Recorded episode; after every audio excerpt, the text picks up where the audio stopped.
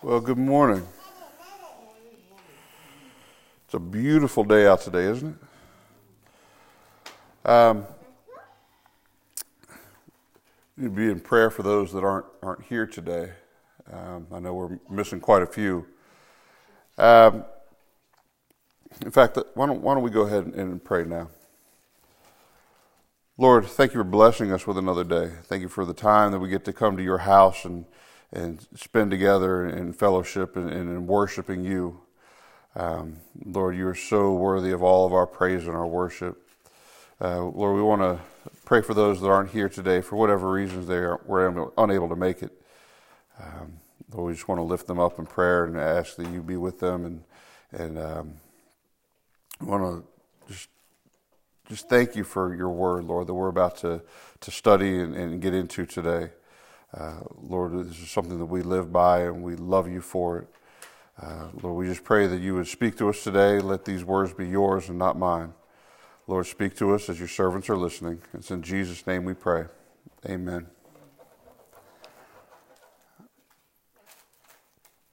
Almost every day on my way to work, I have the song "Washed in the Blood." Are you washed? And I have it's on loop in my head, going to work every day. I, and I don't know why. I don't know if it, it was just it, it, always has uh, for the past couple months. It's strange. Every single day, I get in my truck and I'm driving to work, and I don't have the radio on or anything. I just hear that on loop in my head, and I, I just. Except this week, it was different. This week, I had "He Lives." in my head. This is the first song other than Washed in the Blood that I've had running through my head, and it was all week. And I just felt like, well, maybe this is God laying this song on my, this hymn on my heart. So I'm going to shake things up a little bit, um, and I'm going to preach out of your hymnal today. Uh, so if you have your hymnal, you could turn to hymn 438, you will find He lives. Hymn 438.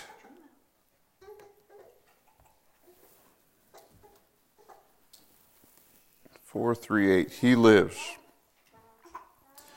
Now I'm going to try and read this without singing. So we'll see how it goes. I serve a risen Savior. He's in the world today.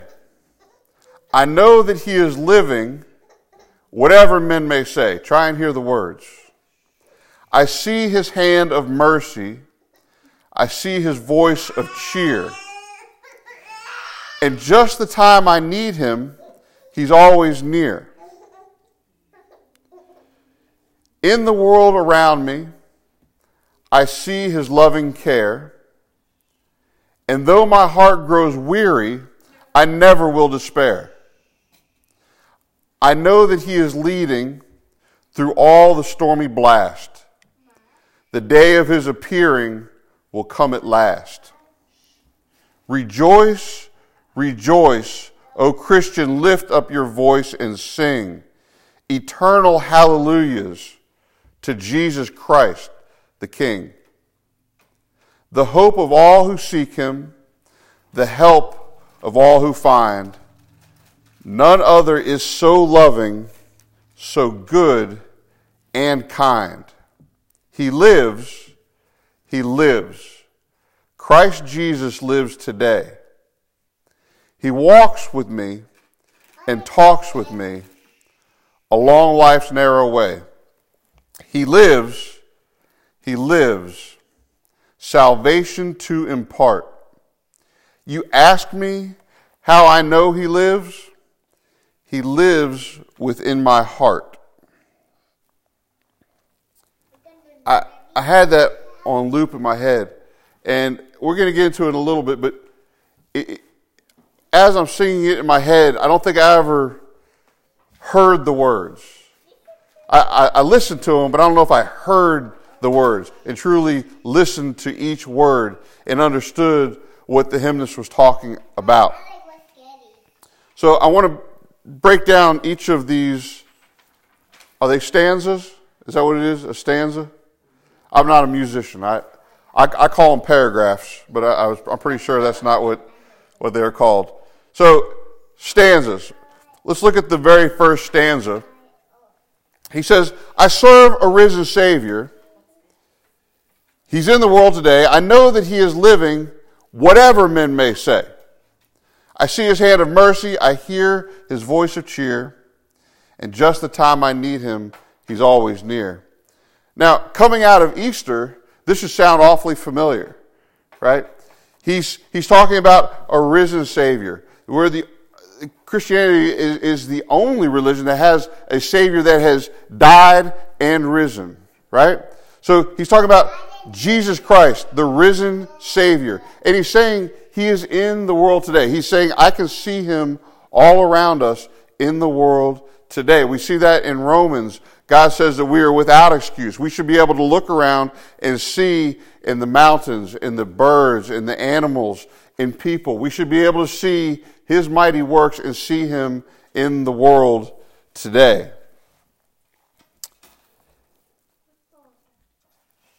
Um,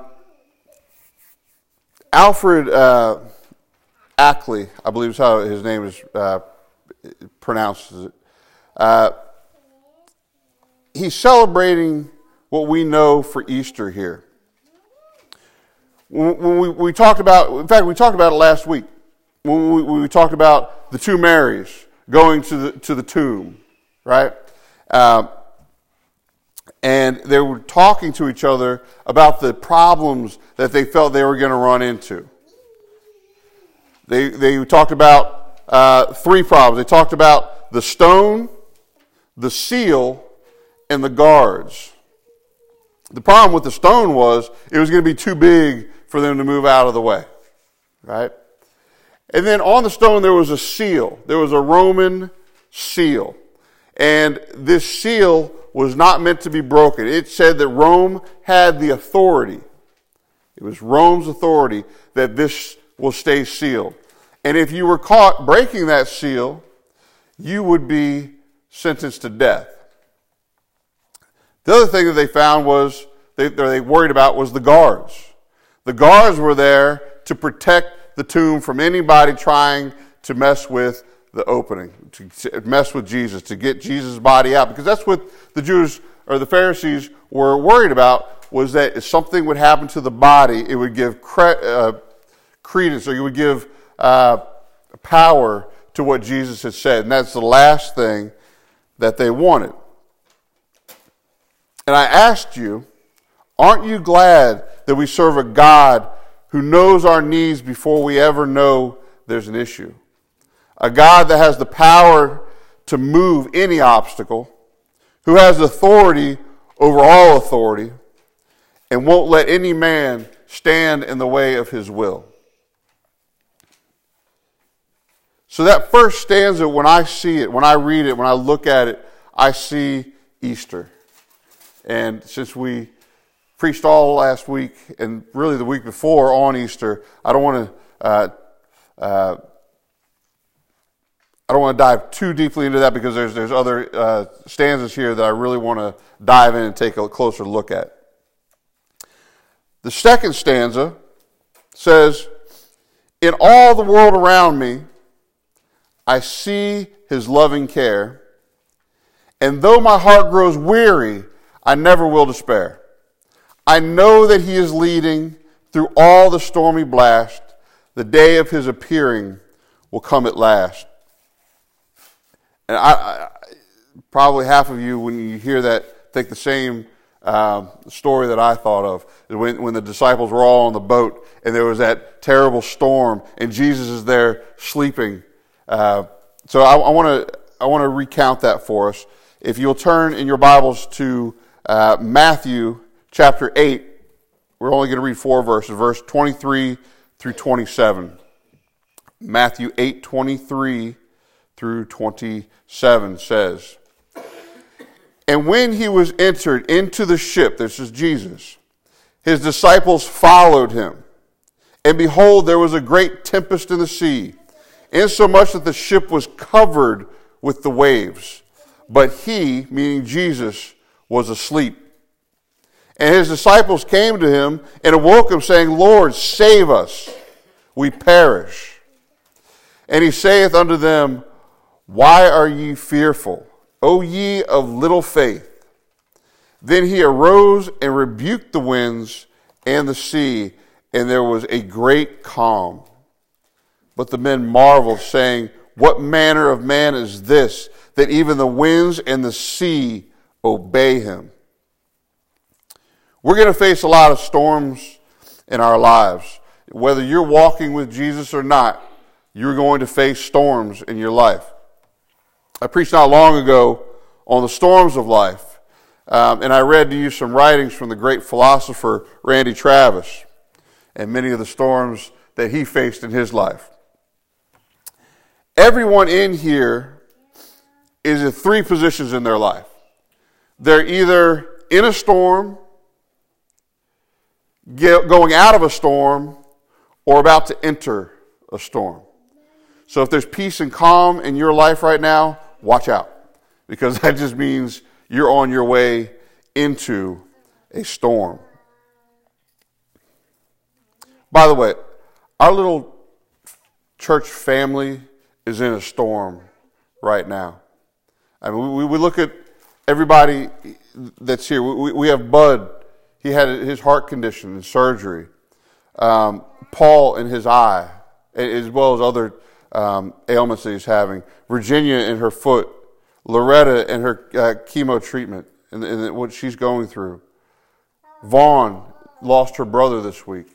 I, we're, we're small, and when you have that many people in your your family, in your church family, in your body that are suffering, it's hard.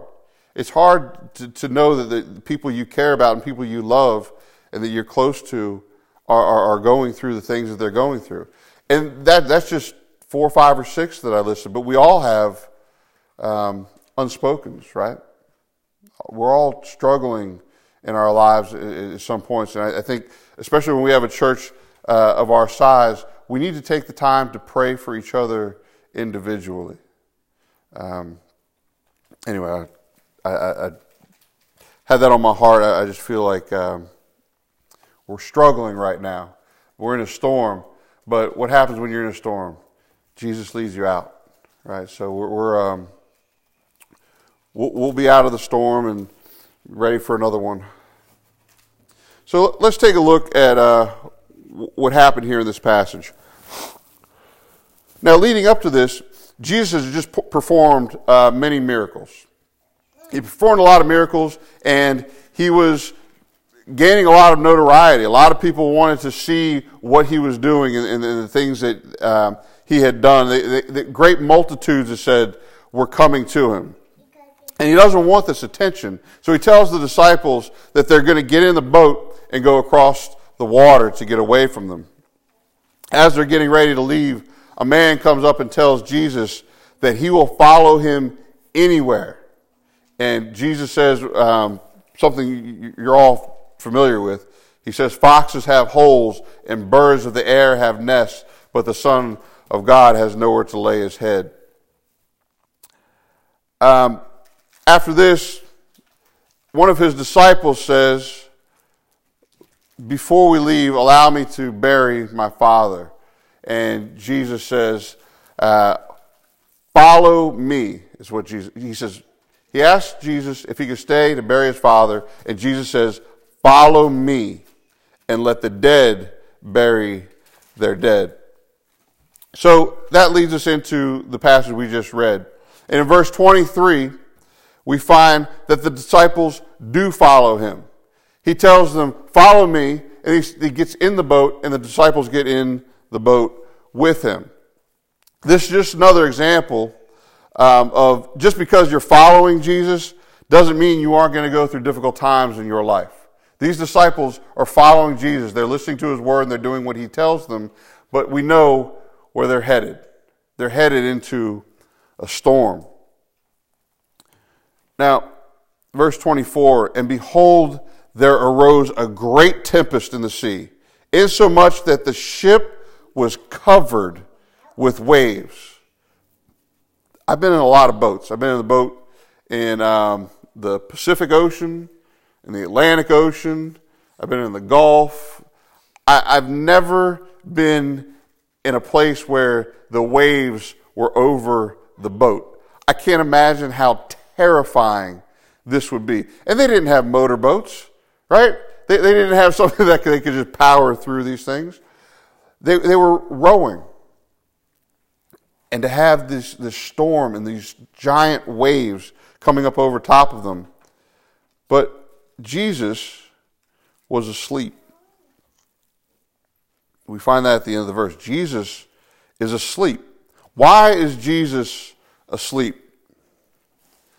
I believe it's because of his faith in the Father. See, the Father had made promises. Jesus was going to be the promised Lamb of God. And Jesus knew that for him to fulfill the prophecies, God's word would need to be carried out. And he knows God does not break promises. I think this gives us, or should give us, some peace. When we know that God does not break his promises, Jesus was able to sleep through a storm. We should be able to take comfort in his promises. Notice something. He may have been asleep, but he was in the boat. He may have been asleep, but he was with them. Has it ever felt like God is asleep in your life? Like he didn't care about what was going on with you? Like he was ignoring the fear and troubles that you were facing? Look what the disciples do in verse 25. And his disciples came to him, awoke him, saying, Lord, save us, we perish.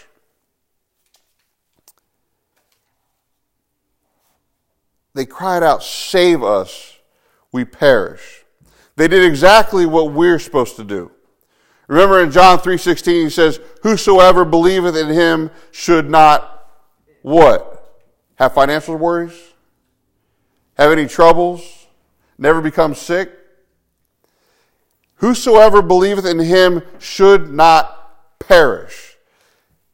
These disciples believed in him. They knew that he had the power. He was the only one that had the power to save them, to rescue them from perishing. Verse 26, um, the second half of verse 26. Then he arose and rebuked the winds and the sea, and there was a great calm. He calmed the seas and the wind. He heard their pleas because they came to him with sincere hearts. They thought they were going to die, and they knew in their hearts that he was the only one with the power to save them. And it's the same for you and me. We need to recognize that Jesus is the only one that is able to save us from perishing. Now, the first stanza actually talked about uh, serving a risen Savior and uh, how he in the world today. In the second stanza, he writes about storms uh, that we're all going to face and that we should follow him anyway and that we will that he will come through for us. And now we're going to take a look at praising God. Keep that in mind, praising God as I read the third stanza. Rejoice, rejoice, O Christian, lift up your voice and sing. Eternal hallelujahs to Jesus Christ the King, the hope of all who seek him, the help of all who find. None other is so loving, so good and kind. When I read this, I, I, I read praise. Right? First, he's talking about how Jesus was, was uh, a risen Savior. Then he starts talking about how the hard times are going to come in our lives. Now he's talking about how we need to praise him through it. Psalm uh, 54, verse 6 says, I will freely sacrifice unto thee. I will praise thy name, O Lord, for it is good. Praise is a sacrifice. Praise is putting yourself aside. It's saying, I'm not worried about the things that I want. I'm not worried about my needs. I'm not worried about anything other than God. That's where my focus is. That's your praise. That's the sacrifice that you are giving. You're giving your praise to Him. this verse tells us that we're to give praise freely. It should be something you want to do. Have you ever been to a church where the preacher says, uh, give, give God a round of applause? And then he says, y'all can do better than that. We can do better than that. Give God. He doesn't want you to have to pull it out of people. This should be something that is freely given. This should be something that's on our hearts to want to praise God. He doesn't want sympathy claps. He doesn't want sympathy praise. He wants praise to be on your heart and he wants to hear it.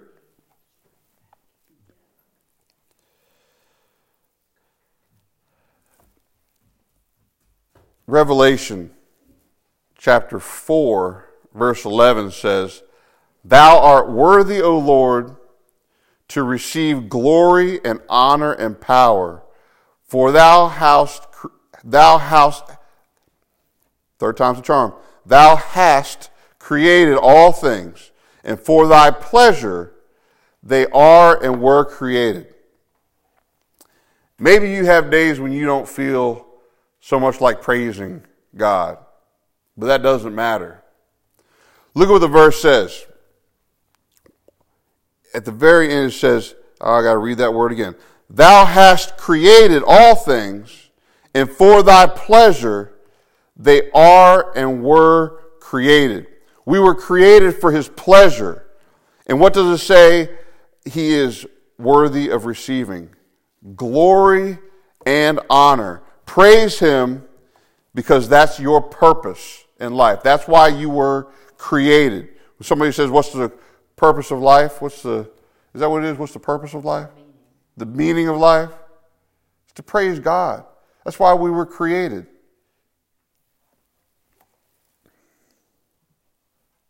That's why we were created. I know what you're thinking. What are some other reasons I should praise him? Well, I'm glad you asked. First of all, he's worthy. Psalm 18, verse 3 says, I will call upon the Lord who is worthy to be praised. Second, uh, he lives in our praises. Psalm 22, 3 says, But thou art holy, O thou that inhabitest the praises of Israel. Inhabit means to live in. So David is telling us that God lives within our praises. Do you want to know if God's going to be with you throughout the day? Wake up with a praise on your lips. Praise Him early in the morning and throughout the day if you want to know that He is with you because He lives within praises. Third, he has done mighty acts. Verse, uh, uh, or Psalm 150, verse 2, uh, says, actually, the whole Psalm 150 is all about praise. But verse 2 says, Praise him for his mighty acts. Praise him according to his excellent greatness. Praise him for his mighty acts. Everyone in here has an example of a mighty act God has done in their lives. Healing uh, you or someone in your family when doctors said there wasn't anything they could do. You all know someone like that. I don't know how many times we've received a check in the mail from somebody we didn't even know owed us money.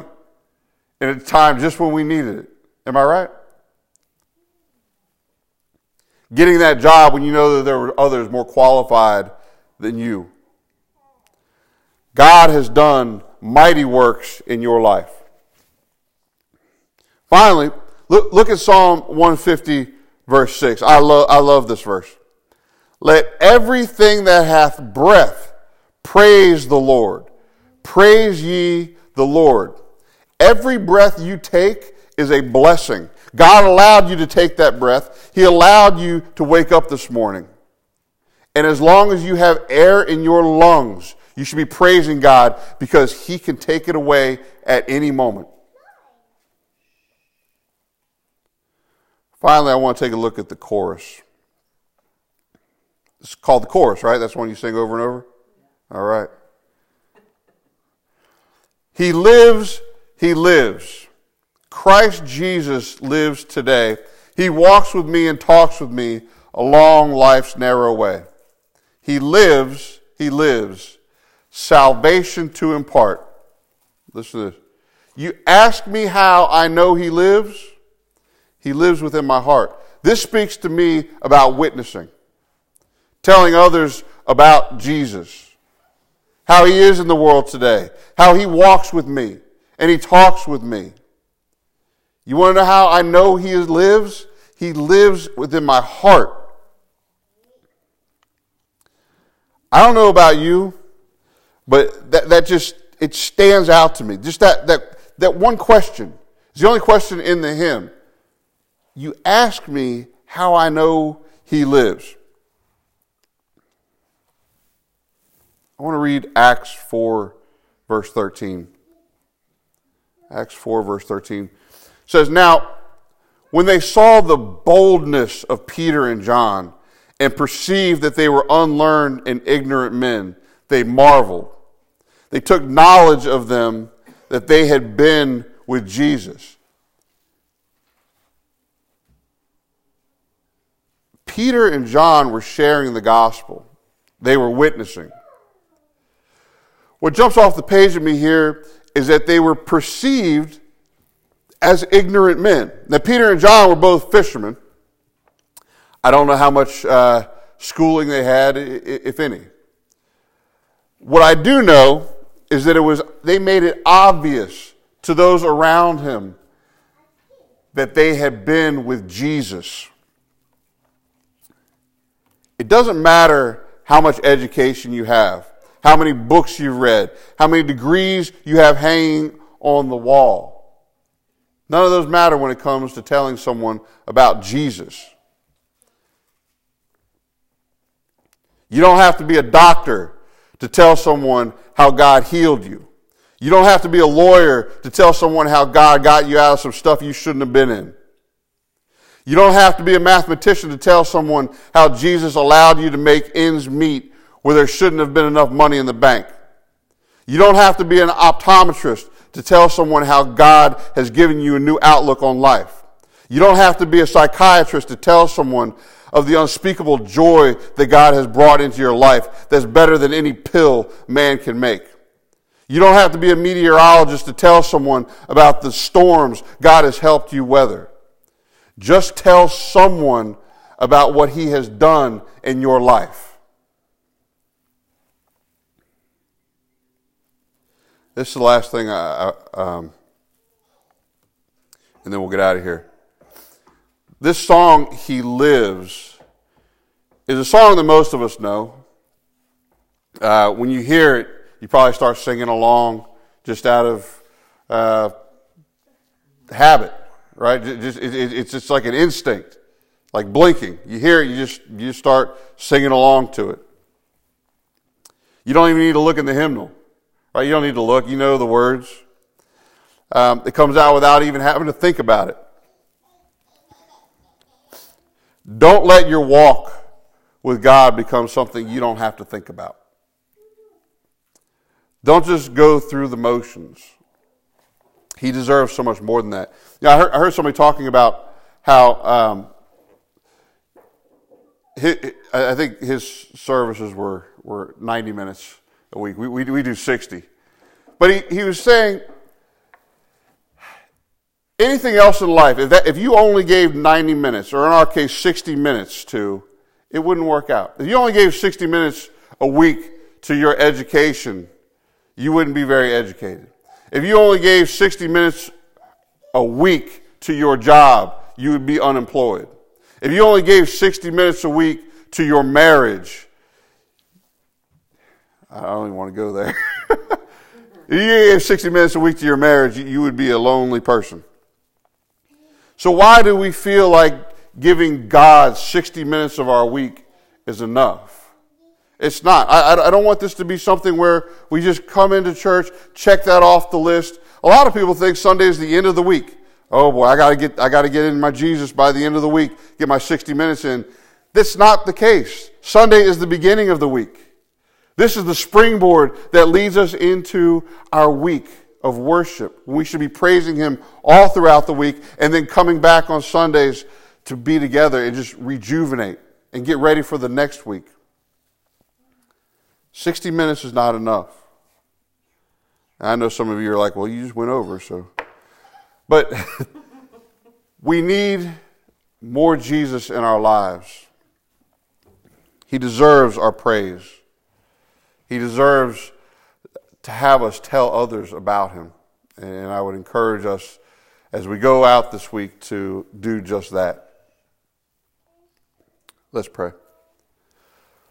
Lord, thank you for another day. Thank, thank you for uh, your word. Um, thank you for Mr. Ackley and, and the hymn that he writ, has written about you. Uh, Lord, I just pray that as we go out this week uh, into the world, that you would put someone in front of us that needs to hear your story, that he needs to hear our story, that needs to hear what you've done in our lives. Lord, we know that we're going to face storms in our life, but as long as we continue to look to you and put our faith and love and trust in you, you will be with us throughout. Lord, protect us as we go out this week. And it's in Jesus' name we pray. Amen.